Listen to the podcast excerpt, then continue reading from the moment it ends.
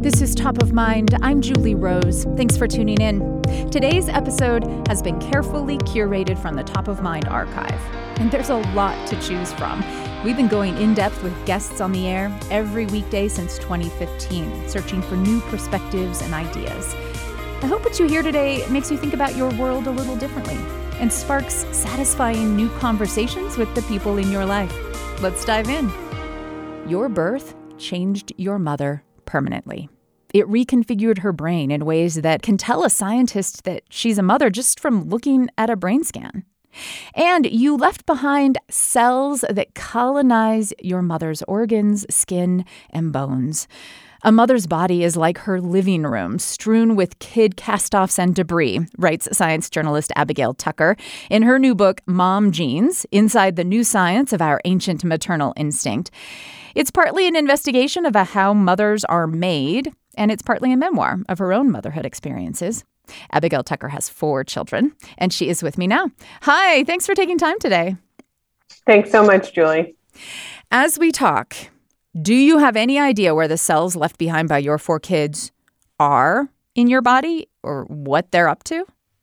I, I can only imagine. And I, I um, read um, that you know, they can even cross the, the barrier in, into your brain. So you basically, you if you think that you can't get your kids out of your head, that may be because they are literally colonizing your uh, the tissue of your brain. And I, in the course of reporting the book, one of the neatest things that I got to do was go to this laboratory at um, Mount Sinai Hospital in New York, where they study um, Uh, this fetal microchimerism, these uh, baby cells that um, go into the hearts of mothers. And there's some uh, promising research coming out of that lab that shows that these cells may have like a protective function and help um, mothers' hearts heal after events like heart attacks that may happen, you know, around the time of pregnancy or just after. So I just thought that was so interesting because, you know, as mothers, it's like you give, give, give, but there is, you know, research suggesting that these little cells that we have from our kids in our bodies may help us in some way. Yeah, that it's not a hostile takeover. That That's really interesting. And these cells stick around uh, longer than just the, the immediate aftermath of a birth?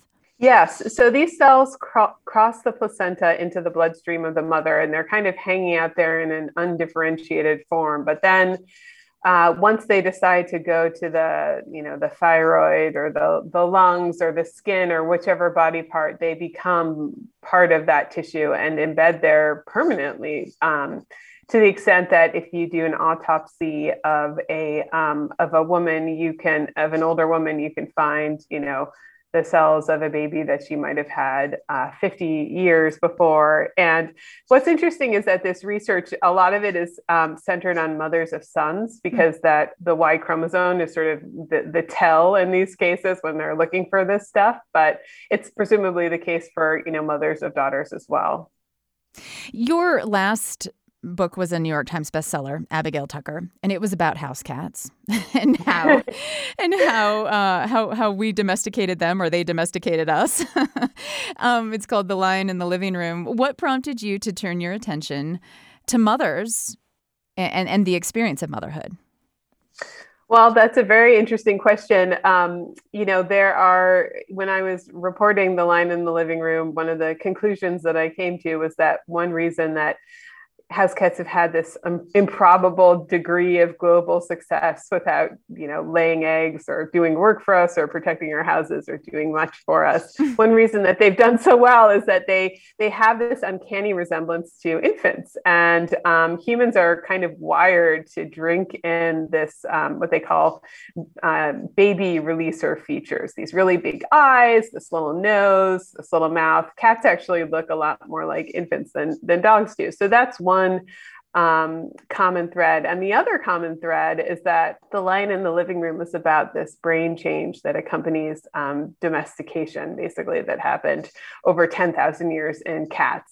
and the shrinkage of these fear and flight systems of cats' brains that allowed them to sort of inch closer and closer into our houses until we, you know, found them under our couch one day.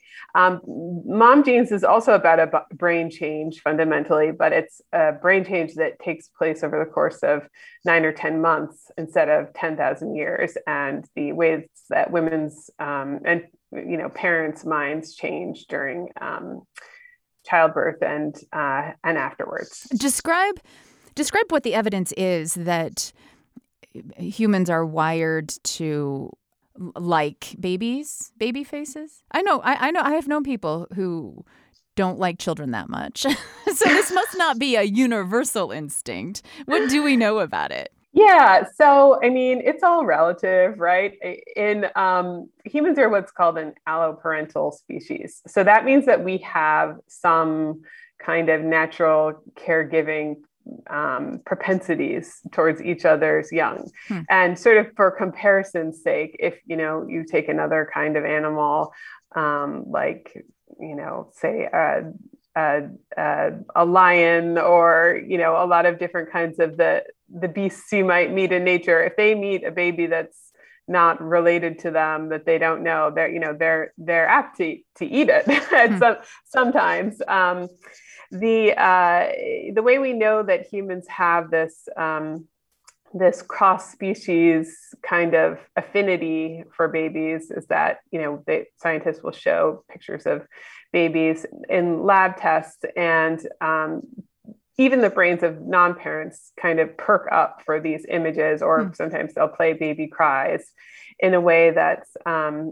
that's unusual. They react to sort of infant cries differently than similarly toned sounds, basically. That's kind of, scientists think, because we're this hypersocial species that is designed to look out for each other. That said, you know, when um, uh, people transition to parenthood um, through whatever means, um, their brains change and they have deeper reactions and different reactions to to these cues. So let's dive into that a bit, because um, some of the most interesting, well, there's a lot of really interesting facts in this book, but the whole section where you look at the the instinct and the the um, the desire to protect and care for an infant, and sort of how it becomes the center of a mother's world, and also to to some extent a father's world if he's willing to be engaged, and that this can happen even even for someone who has not had who has not given birth to that child, right? A uh, it could it could be a an aunt, or it could be a Um, an adoptive mother, that, that still some of those brain changes happen. Describe what those changes are and how it's possible that that could happen if you haven't physiologically given birth to that child. Exactly. So basically, you know, what I learned, I, I had no idea about any of this after having four kids, but I basically learned that in a lab, there's a lot of different ways that you can kind of um, make a mother on, on short notice. And one way that you can do it is by injecting her with um, certain cocktails of, of hormones. And um, the, the virgin female rat who wasn't a mother before will um, become... Um, will start to act maternal. And that acting maternal means doing things like retrieving babies instead of running away from them. So the she might interesting... have, so, so, so previous to this cocktail yes, exactly. injection, she had no interest in these baby rats. They, right. That's, they inject that's her. the perfect, the perfect example of the non-alloparental, um, animal, you know, that a female rat will like run, t- who hasn't had uh, babies yet, will run away terrified from the sound of pup calls.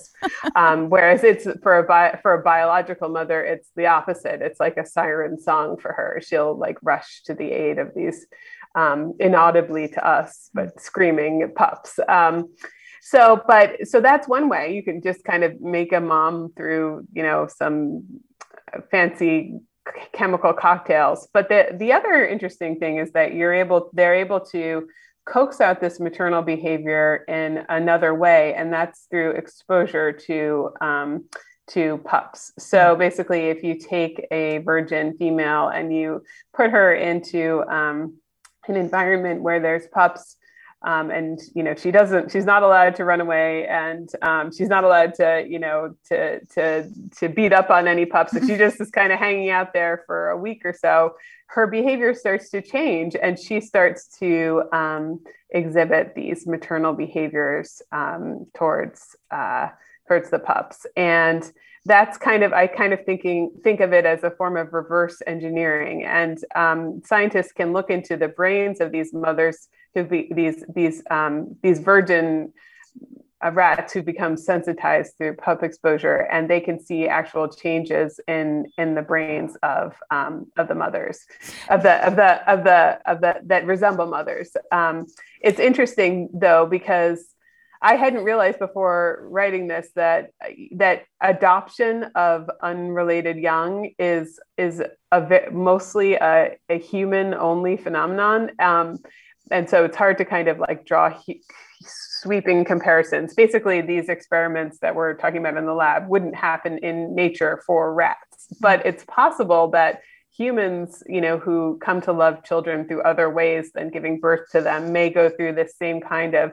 after the fact brain change, where meeting the kid um, changes your brain, whereas biological mothers are hormonally primed to meet their kid. Ch- ch- are their you brain. talking about change, like actual changing the brain and physical, is, is it connections that are made, physical changes that happen in the size of the brain?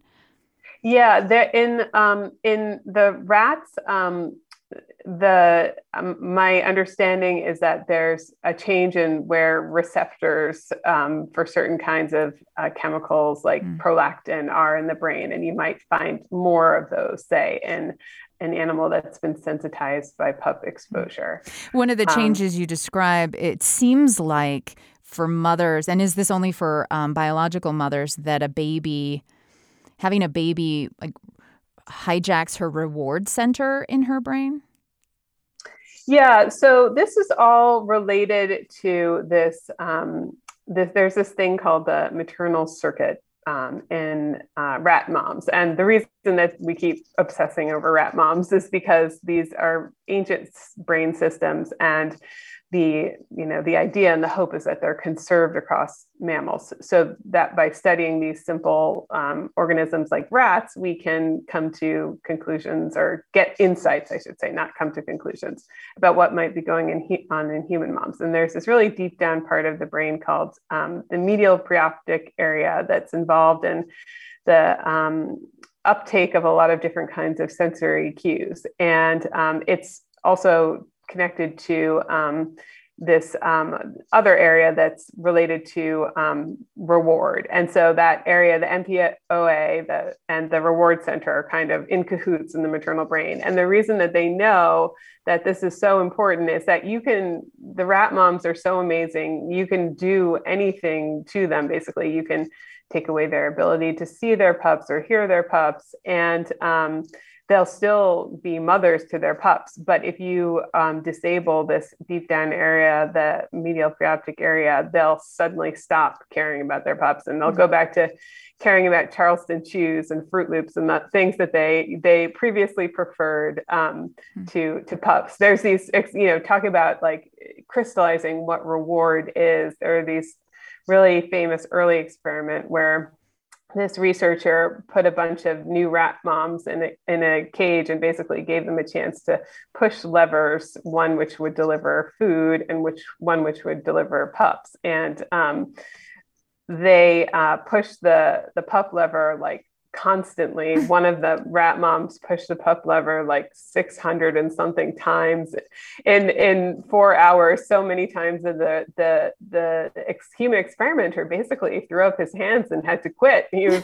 he, she wasn't, you know, getting tired, and I think she it was just wants like to she, be she just wants to be like inundated. It, it was just so she pups. was like a pup avalanche, and I think like. For her too, she was having to like the pups would roll down the chute, and he'd have to she'd have to drag them a distance that would be like a a far distance for for a rat. So um, basically, that's a good illustration of this um, sort of a, intangible thing where suddenly like babies trump Charleston chews or, um, you know, circus peanuts or these other funny treats they use on the rats. And this and and that that is that the maternal instinct. Yeah, I think that the, the maternal instinct is a sort of imperfect term um, because it implies some sort of knowledge that is in new parents, uh, you know, many people will confess if you really, you know, get down to it with them is sadly lacking. It's not the maternal instinct. In terms of how to care for the child. Exactly. Like there's no um, conveniently uploaded encyclopedia that comes into your brain in the delivery room. It's more um, like a, the awake, uh, one way to say it is a, sen- it's a sensitization to um, baby cues. It's, it's the awakening of a sort of core pro baby motive, you could call it, like a motive or a drive. Um, and one scientist used this really interesting term, um, unmasking, that there was always sort of the maternal ingredients there in your brain somehow, but um, it took sort of this little nudge, whether it was, you know, going through pregnancy, um, childbirth and lactation, or going through this very um, prolonged exposure to infants that caused that circuitry to kindle and grow in your brain. It's like a buried seed, almost, this mm. instinct. Mm. Speaking with Abigail Tucker, who is a science journalist and New York Times bestselling author, her latest book is Mom Genes, Inside the New Science of Our Ancient Maternal Instinct. This is Top of Mind. We have to take a very quick break as we're honoring mothers and Mother's Day. When we come back, we'll dive into the less um, happy, warm, fuzzy rainbow side of the changes that take place for a mother Um, at the birth of a child when she becomes a mother, and some of what the science tells us about that, and, and how to cope with things like postpartum depression, why, why that even happens. I'm Julie Rose. Stay with us.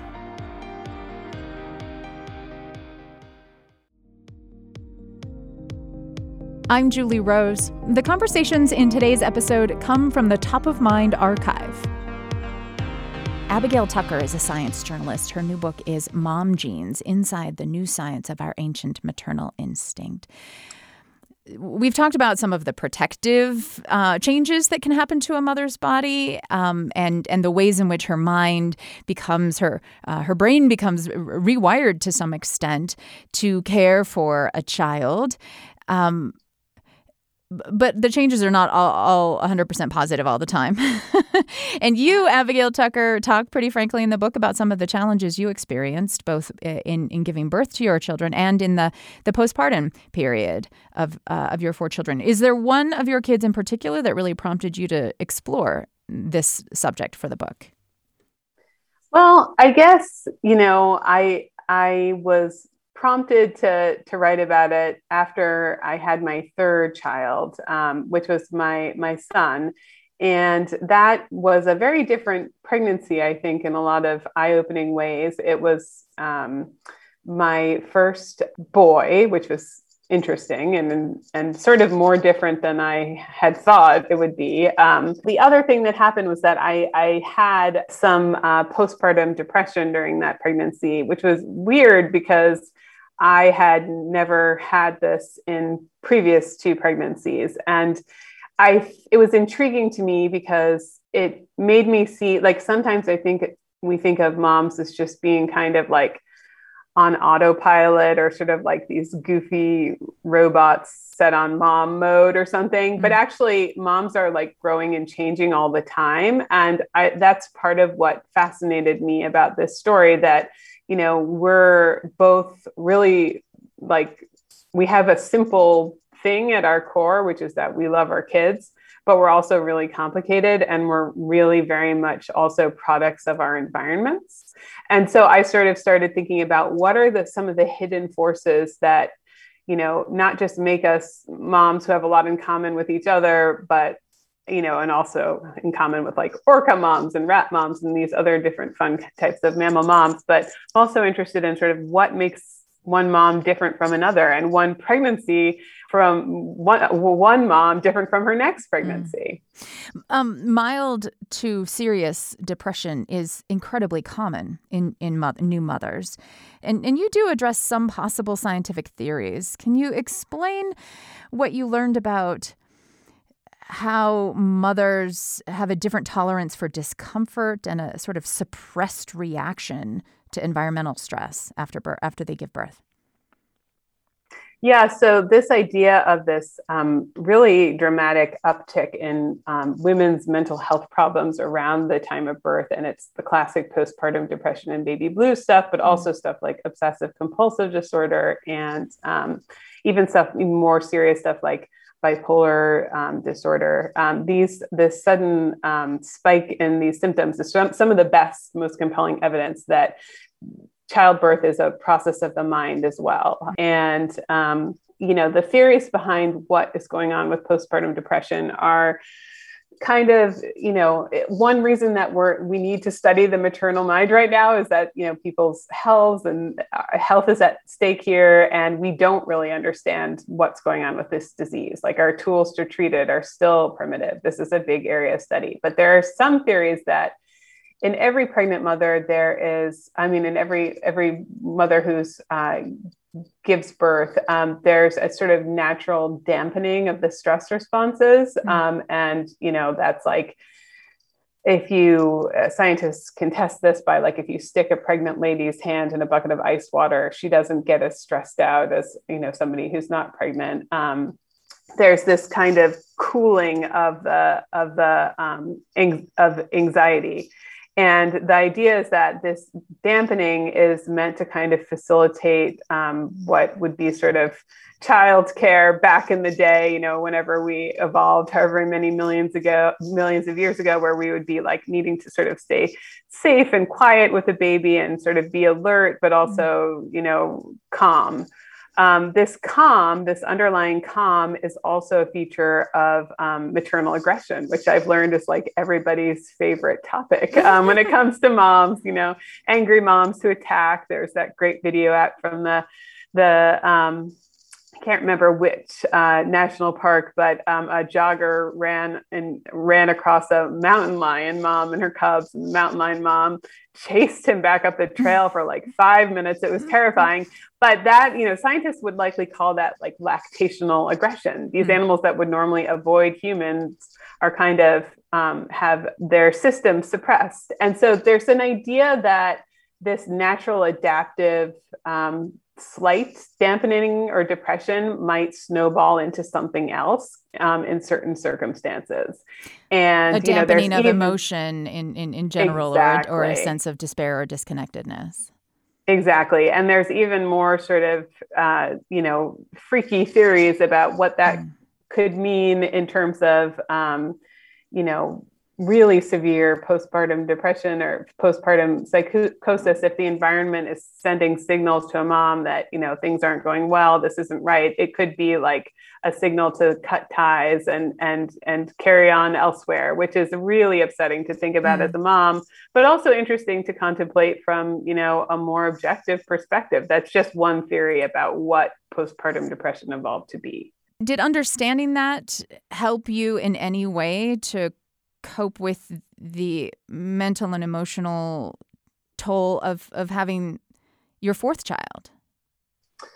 You know, I, I yes and no. I, I think that it's important not to, if people have postpartum depression, it's important not to blame yourself and say, oh, you know, like I, there was something I could have done to stave this off, or, you know, I, I'm turning into a horrible monster here. There's so much at play. There's gen- genetic, strong genetic components to depression of different kinds. And in my case, I went on to have a fourth pregnancy, actually a pandemic baby, which mm. was, you know, talk about environmental stress shaping moms, um, that that was pretty extreme. But I honestly felt that the research, knowing the research about how these stresses could impact me, um, made me a little bit better able to cope with them.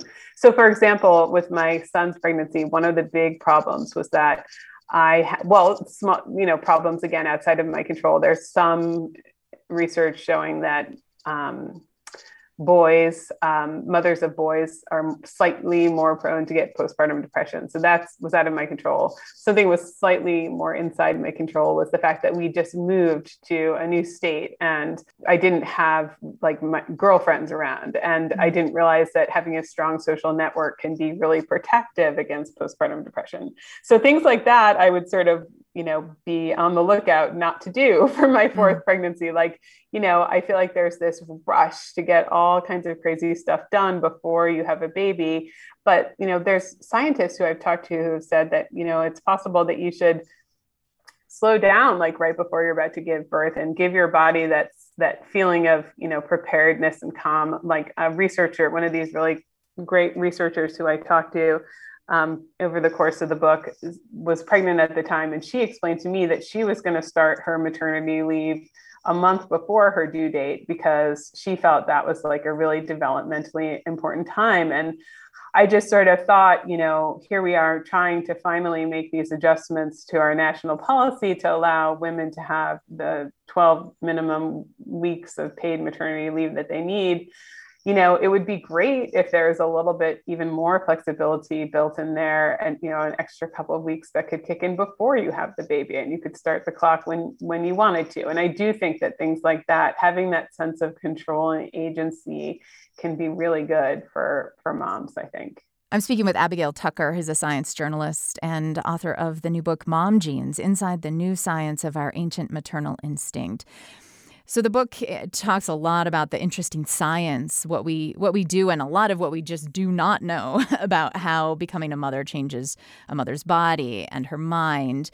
Um, but there's also a lot in your book towards the end about the cultural and social aspects of motherhood that um, can either help or hinder uh, that transition, and and and how best to support mothers so that they can be healthy, but also do the best for their children, right?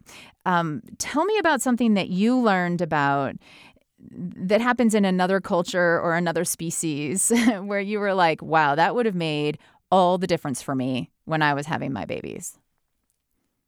Well, you know, we were talking about the importance of the signals that you're sent by your environment and your your um, fellow humans, basically, and this idea that it's really important to show other moms that you care for them, because that's how they're kind of built to sort of assess cues of social support. There's some countries like um, Finland where um, every mom gets this huge box of really cool um, baby goodies from the government. And um, that's just kind of like takes a little bit of pressure off of her to, you know, to, to spend her time obsessing about her baby registry. But it's also just kind of a really cool signal that, you know, somebody out there somewhere cares about hmm. this person and, and the baby. Then other governments take it even further. And um, for the Dutch, there's this, uh, neat kind of um, baby nurse where you can um, get like a trained professional to come home with you for um, just a couple for a couple of weeks after you have a baby. And that's and that's just like an extra pair of helping hands to do stuff from, you know, helping out with older kids or making dinner or, you know, dealing with newborn care if you're a new mother. And I Wait, was it's just like a, flabbergasted. It's like a, yeah, so that's like a government funded live-in nanny for the first couple of weeks. Kind of. Of a baby. Yeah, it's, you have to pay like a very small amount of money, but they have baby nurses in America, but it's like a prohibitively high, like, you know, one percenter type expense. Um, and, um, you know, I think that the people who most need that kind of nurse almost certainly don't get, don't have the money to pay for her here. Mm-hmm. So um, I just thought that was like, I was totally floored by that. But then there were other just details where in um, Israel and even in some Orthodox Jewish communities in America, there's these really cool um, maternity hotels, like mm-hmm. fancy hotels where you can go and recover. And, um, you know, I just, I, you know, whether or not having a, a lotion from the uh, Dead Sea or whatever is going to really make a difference to you is, is, you know, a matter of debate. But I think just kind of being treated as a special person and being recognized, not just as like a vessel to be cast aside, but as somebody who's transforming and growing and in some way being born just like a baby is, um, I think is really good and such a far cry from our system where really, you know, moms basically get one like twenty minute visit, maybe two twenty minute postpartum visits if you've had a C-section. Um, and then it's like, sayonara, we're not going to be seeing you. And then it's like the, the, the, all subsequent visits are just about the baby with the pediatrician. Mm. And not about the mother's health. I mean, that's how a lot of things get missed in terms of complications and mental uh, and emotional Ex- stresses. Exactly. Yeah. And that's a big issue too. A lot of states are trying to change their um, Medicaid uh, laws because a lot of times that coverage ends just like for mothers sixty days after birth. And that's just like a really dangerous and fraught time to withdraw support and resources from somebody, because it's like, yeah, you're out of the hospital and you might be able to walk around now, but you're still in a kind of turmoil. And, um, you know, moms don't react that well to the withdrawal of material resources. Um, so I, you know, was just reading that um, a state in the Pacific Northwest is moving towards extending that coverage for a long time. And it's like, yes, that's really good for moms' bodies, but it's also really good for their brains. Mm-hmm. Yeah, uh, not many people in the United States could afford the baby nurse that you described that they get in, in the Netherlands. But I do know a lot of mothers uh, who bring in somebody to be there for their first couple of days or their first couple of weeks. A mother, often it's their mother or a mother-in-law. Does that serve the same purpose, do you think? Um, yes, I definitely think so. And um Yeah, having a, a grandmother is, and especially a maternal grandmother, is both a not quite uniquely human, but almost uniquely human um, thing, uh, and something that has really, and it's it's it's a it's a global thing. Like, there's really not a lot of common features of mothers across species. I mean, across across. Um, cultures, human cultures, like we do things in such radically different ways. And what's normal here is a crime there. There's just so much different stuff. There's really the the only thing that we seem to do across the boards is there's this thing called left-sided cradling bias, where mothers are more likely to carry babies on their left. But after that, there's wait, there's just wait, not really? A lot of, mothers are more yeah. likely to carry babies, even if they're not right-handed or left-handed yeah. or whatever. Yeah, it's a it. It's regardless of your dominant hand. And it has to do with like how the, the mother, the mother wants to be observing the baby out of her left eye for reasons that have to do with the way that emotions are processed in the brain. So it's, they've actually, it's actually really cute. They've also documented this with walrus moms. And so there's scientists hung out in Russia and like looked at these walrus moms and their calves bobbing off the coast. And there's this tendency for the moms to keep the baby on the left too.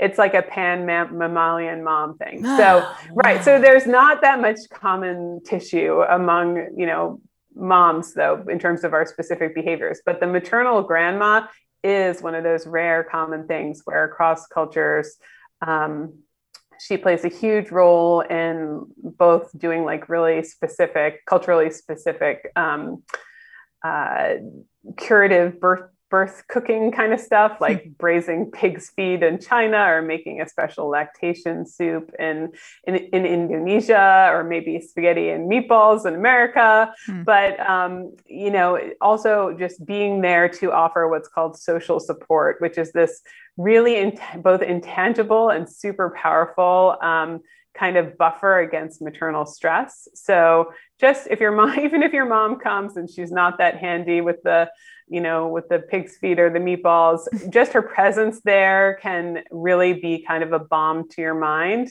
if you have a good relationship with oh, her. Right, I mean, that's right. The only other thing. Like um, there's there's there's really, you know, no, uh, having, having a, a mother who you don't have a good relationship with is, is a really a painful thing. And I hadn't realized that scientists have studied how your relationship with your own mom can sort of impact your maternal brain, um, in the way that it perceives cries or, or sees baby faces. And that, um, there's this one interesting study that suggested that women who had warmer relationships, who reported warmer relationships with their own mothers, had increased um, gray matter in certain areas, I believe. So that's not to say that they're like smarter, better, most amazing, but I just thought it was shocking that there was any kind of material impact. Right. On... So, so is it genetic then? Do you, are there certain aspects of maternal instinct or maternal behavior that get passed down through mothers?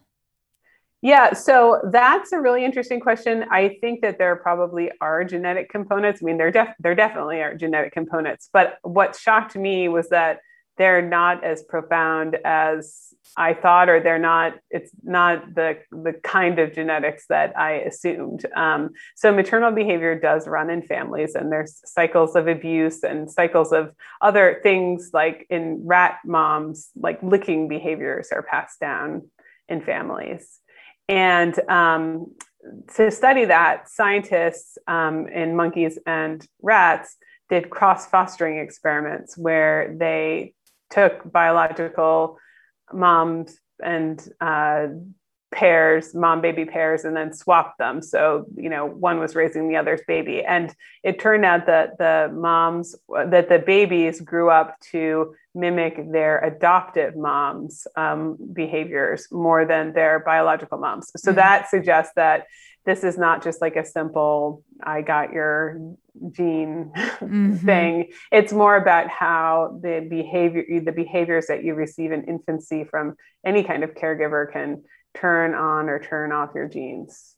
Is the maternal instinct itself, though, a genetic thing? Like, are there people out there who maybe lack that gene and they simply can't have the, the maternal instinct to care for a baby at all?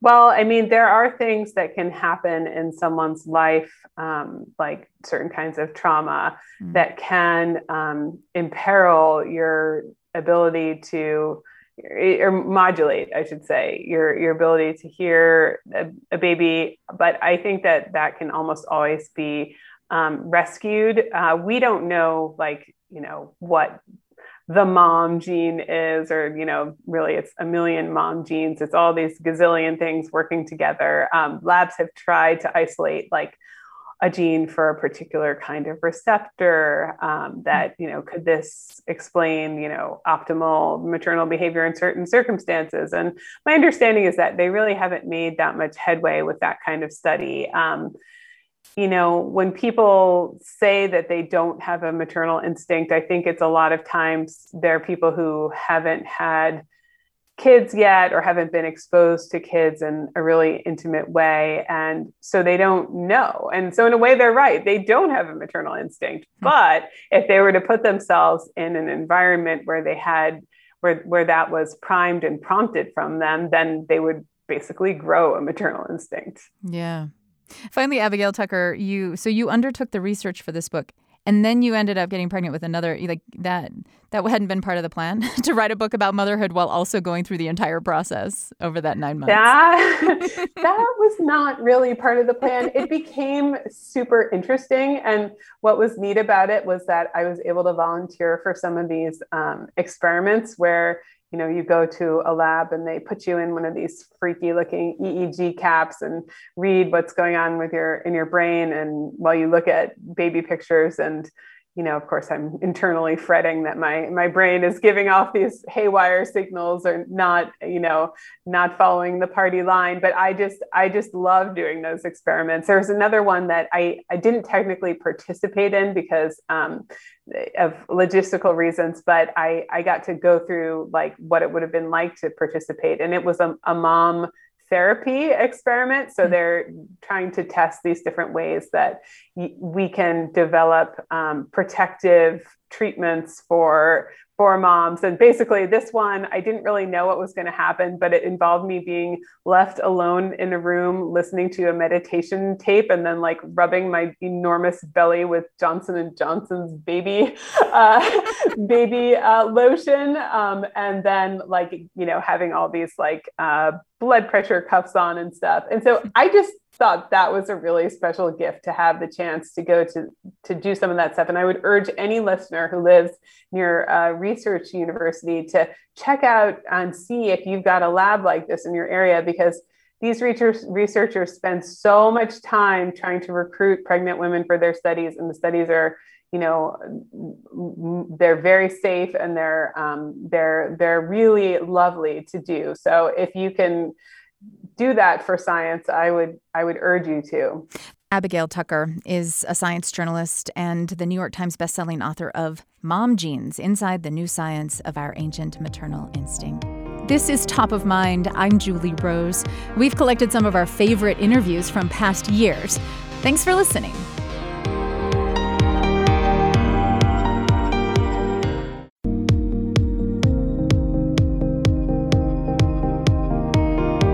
I'm Julie Rose. This is Top of Mind. It's good to have you with us. Every month, right here in America, there are millions of women and girls who cannot afford the supplies they need to manage their periods. Several years ago, Lynette Medley started delivering pads and tampons discreetly to people in Philadelphia experiencing what's known as period poverty. Now, Medley and her daughter have opened what's believed to be the first crowd-funded menstrual hub in the United States. It's a place where women and girls can come to get supplies, support, and education. It's in Philadelphia. And Lynette Medley is on the line now to talk about her work. Thanks for taking time today. How are you? I'm great. How are you? I'm doing really well. Thank you for this. Um, I am curious about the deliveries that you've been making, first of all. Uh, you've been at this for a couple of years. How have you found women and girls who need your help with supplies for their periods, given that, I mean, there's so much shame and stigma attached to talking publicly about menstruation, let alone asking for supplies? Well, initially it started with, you know, people going through our website and applying for them. But then it really, you know, you know, skyrocketed from people just going on Instagram or DMing us or going on Facebook. So the social media handle has really been the way that people have really been reaching out to us. Mm-hmm. And word of mouth. I think once you do one and people tell others about it and also take pictures and post it, um, other people start realizing, hey, this isn't as shameful as I would think, because other people have the same issues. People actually will take a picture of themselves with their three-month supply of pads or tampons from you and, and then post that publicly. That's great. Yes, it, but it's ironic. The funny thing is, it wasn't um, initiated by me. You know, like I, like you said earlier, I was like in the evenings or kind of sneaking around, giving it to people in privacy. Mm-hmm. And the younger people were like, Miss Lynette, why aren't you posting this on the gram? And I'm like, on the gram? You want to be on the gram? And they were like, yeah, you need to tell. My friends are dealing with it. Other people, I'm not the only one. And the only way they would know that this isn't a secret is to post it. So they encouraged me to start taking pictures. And when I would go out, they were posting them and putting on their stories and tagging them. Again, I don't got, I don't take um, credit for it. It was really the young people. Wow. Wow. And how that, I mean, that's very hopeful in terms of your message, your your mission, right, which is to um, help eliminate some of the stigma. It's good to know that maybe younger people are a little less, um, I don't know, I, I would rather have like died than than have admitted that I menstruated when I was, you know, a teenager. So so I think that's really inspiring that young people today maybe don't feel quite so stigmatized or shame, ashamed. How did you come to know about this need in your community? Well, like you said, my um my my background is that I'm a therapist, you know, a counselor, and I really dealt with issues where we were trying to safeguard people from engaging in high risk behaviors and really create um, autonomy of their bodies. And from having conversations with young people who were being referred to me, it was uncovered that they were basically um, telling me, you know, Miss Lynette, you're telling me to protect my body and respect my boundaries, you know, but how can I do that when one week out the month I have to engage in whatever I can to be able to get access to the pads and tampons? And I almost fell out of my chair.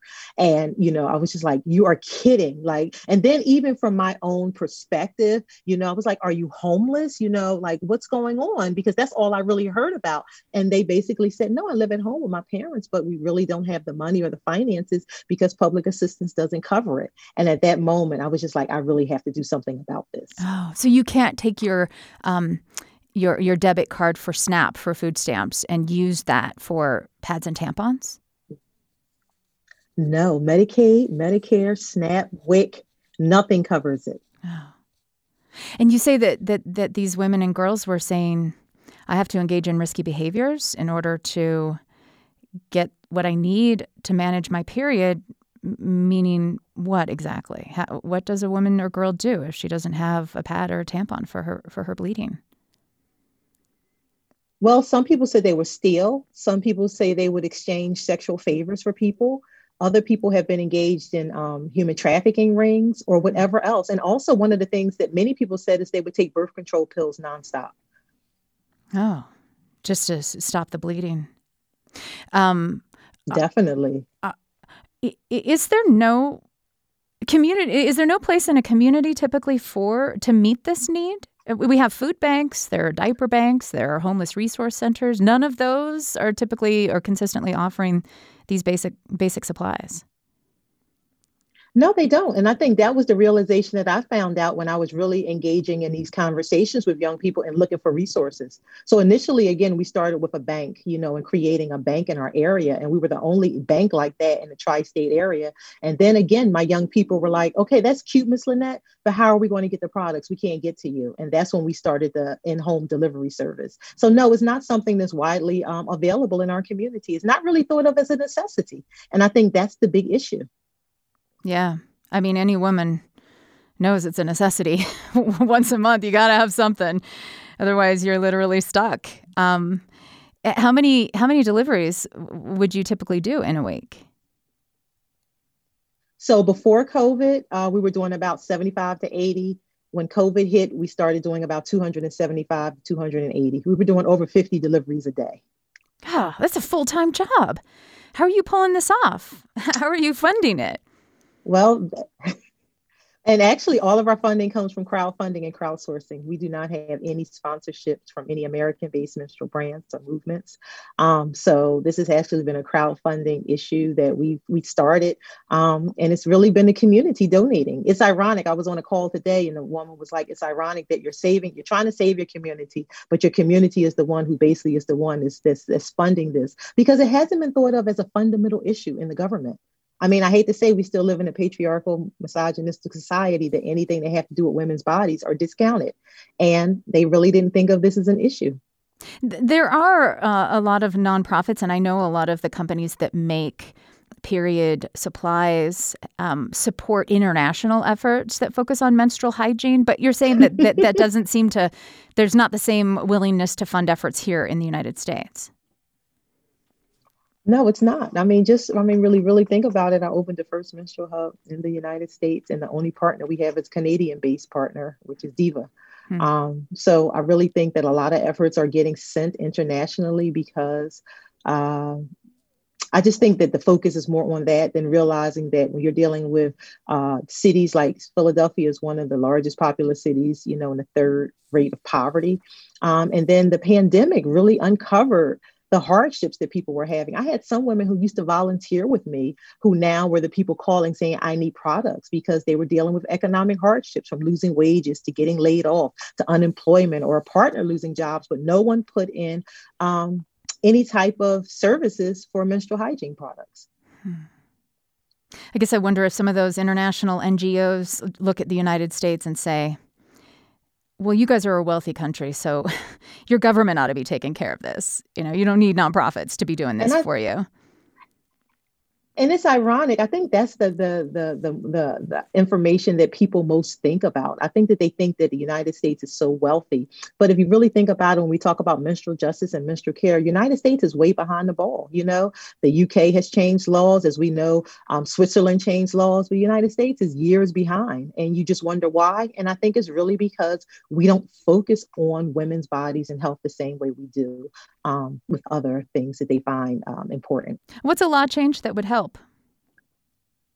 I think a law change would, first of all, add it to Medicaid. Added to Medicaid. And it's ironic that with the CARES Act, with the pandemic, they added the flexible spending when eighty-five percent of Black, brown, disabled women were losing jobs, you know? So mm-hmm. It was just like, wow. And you didn't think to add it to Medicaid. Also, I would say add it to our Title One schools. If we get free lunches, we should get free menstrual products out. That yeah. can be just the basic of really starting this, this conversation about menstrual justice and menstrual equity. And tell us about this menstrual hub that you and your daughter have opened there in Philadelphia. What what happens there? What's your vision? So this menstrual hub, again, is the first one in the um, nation, and it's two thousand five hundred square feet. It's not just about menstrual product distribution, but it's around menstrual wellness. We have a computer lab where people can access resources because, again, period poverty isn't a singular issue. It's a multidisciplinary issue, and it's affecting populations that don't have Wi-Fi access to computers when all pro um, all programs went virtual. We also have therapy offices. We have a reentry office, and we also have a Breonna Taylor safe space room where people can basically get resources, education, information. We have two futons in there. We have a T V. We have toiletries in there. We have everything in there where marginalized populations can escape the, the perils of the streets of Philadelphia, New Jersey, Delaware, or whatever, and engage in just authentic conversations and feel vulnerable to get the information that they need. So you're envisioning this as especially useful as kind of a resource center, day center for people who are in um, are, are homeless or, or lack stable housing? No, actually, these people actually have housing. Hmm. Um, I think it's more so. You, I think people usually go, and most of the time, I don't really service homeless populations. I service people who live at home in poverty. Mm-hmm. Um, and people who live at home don't have running water all the time, electricity, gas. So people come, they can use toilets, they can have fresh underwear. They can just do what they need to go back to school, to go back to work, to basically live in dignity. And it's just something that's been overlooked. Generationally, people have told me that they've been using pieces of rag or, you know, stuffing from stuffed animal or newspaper continuously because no one thought that this was an issue or no one thought that this was something that needed to be addressed.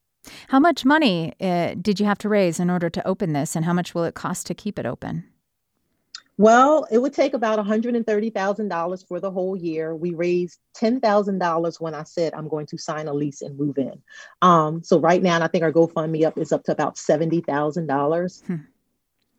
So, uh, but of course, the the the costs increase as we see the needs, because originally I didn't think about underwear. So that's something else that we're trying to collect for our community. So it's just little things that we find out that's just been overlooked over and over again um, to help people just feel good about themselves. Hmm. It's really inspiring work. Lynette Medley, thank you for taking time today. I appreciate it. Good luck. Thank you so much. Lynette Medley is a sexual health educator and co-founder of The Spot Menstrual Hub in Philadelphia. She's also C E O of No More Secrets Mind, Body, Spirit. This is Top of Mind. I'm Julie Rose. Top of Mind is a production of B Y U Radio. Cleon Wall, Ciara Hewlett, and Kyle Raymond produce the show. Find more episodes on the free B Y U Radio app. And there is a lot to discover. We've been on the air every weekday since the start of twenty fifteen.